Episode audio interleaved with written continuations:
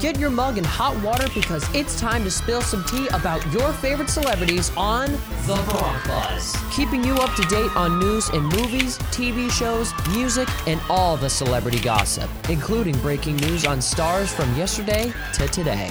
Welcome to the Buzz, your daily dose of sizzling celebrity drama and entertainment news. I'm your host, Heather Batezel, coming at you from 1077 The Bronc Retro here at Brown University. Kylie Jenner has made Instagram history as she is one of the most followed women in the world. After hitting 300 million followers, Jenner's follow number is just below the number of follows for the profile Instagram itself at 400 million followers. HBO Max has announced a new series of Degrassi will be coming in 2023. The Warner Media owned streaming service announced Thursday that the new series is starting to film and will be ready to stream on HBO Max beginning this spring, as well as broadcast on Cartoon Network at a later date.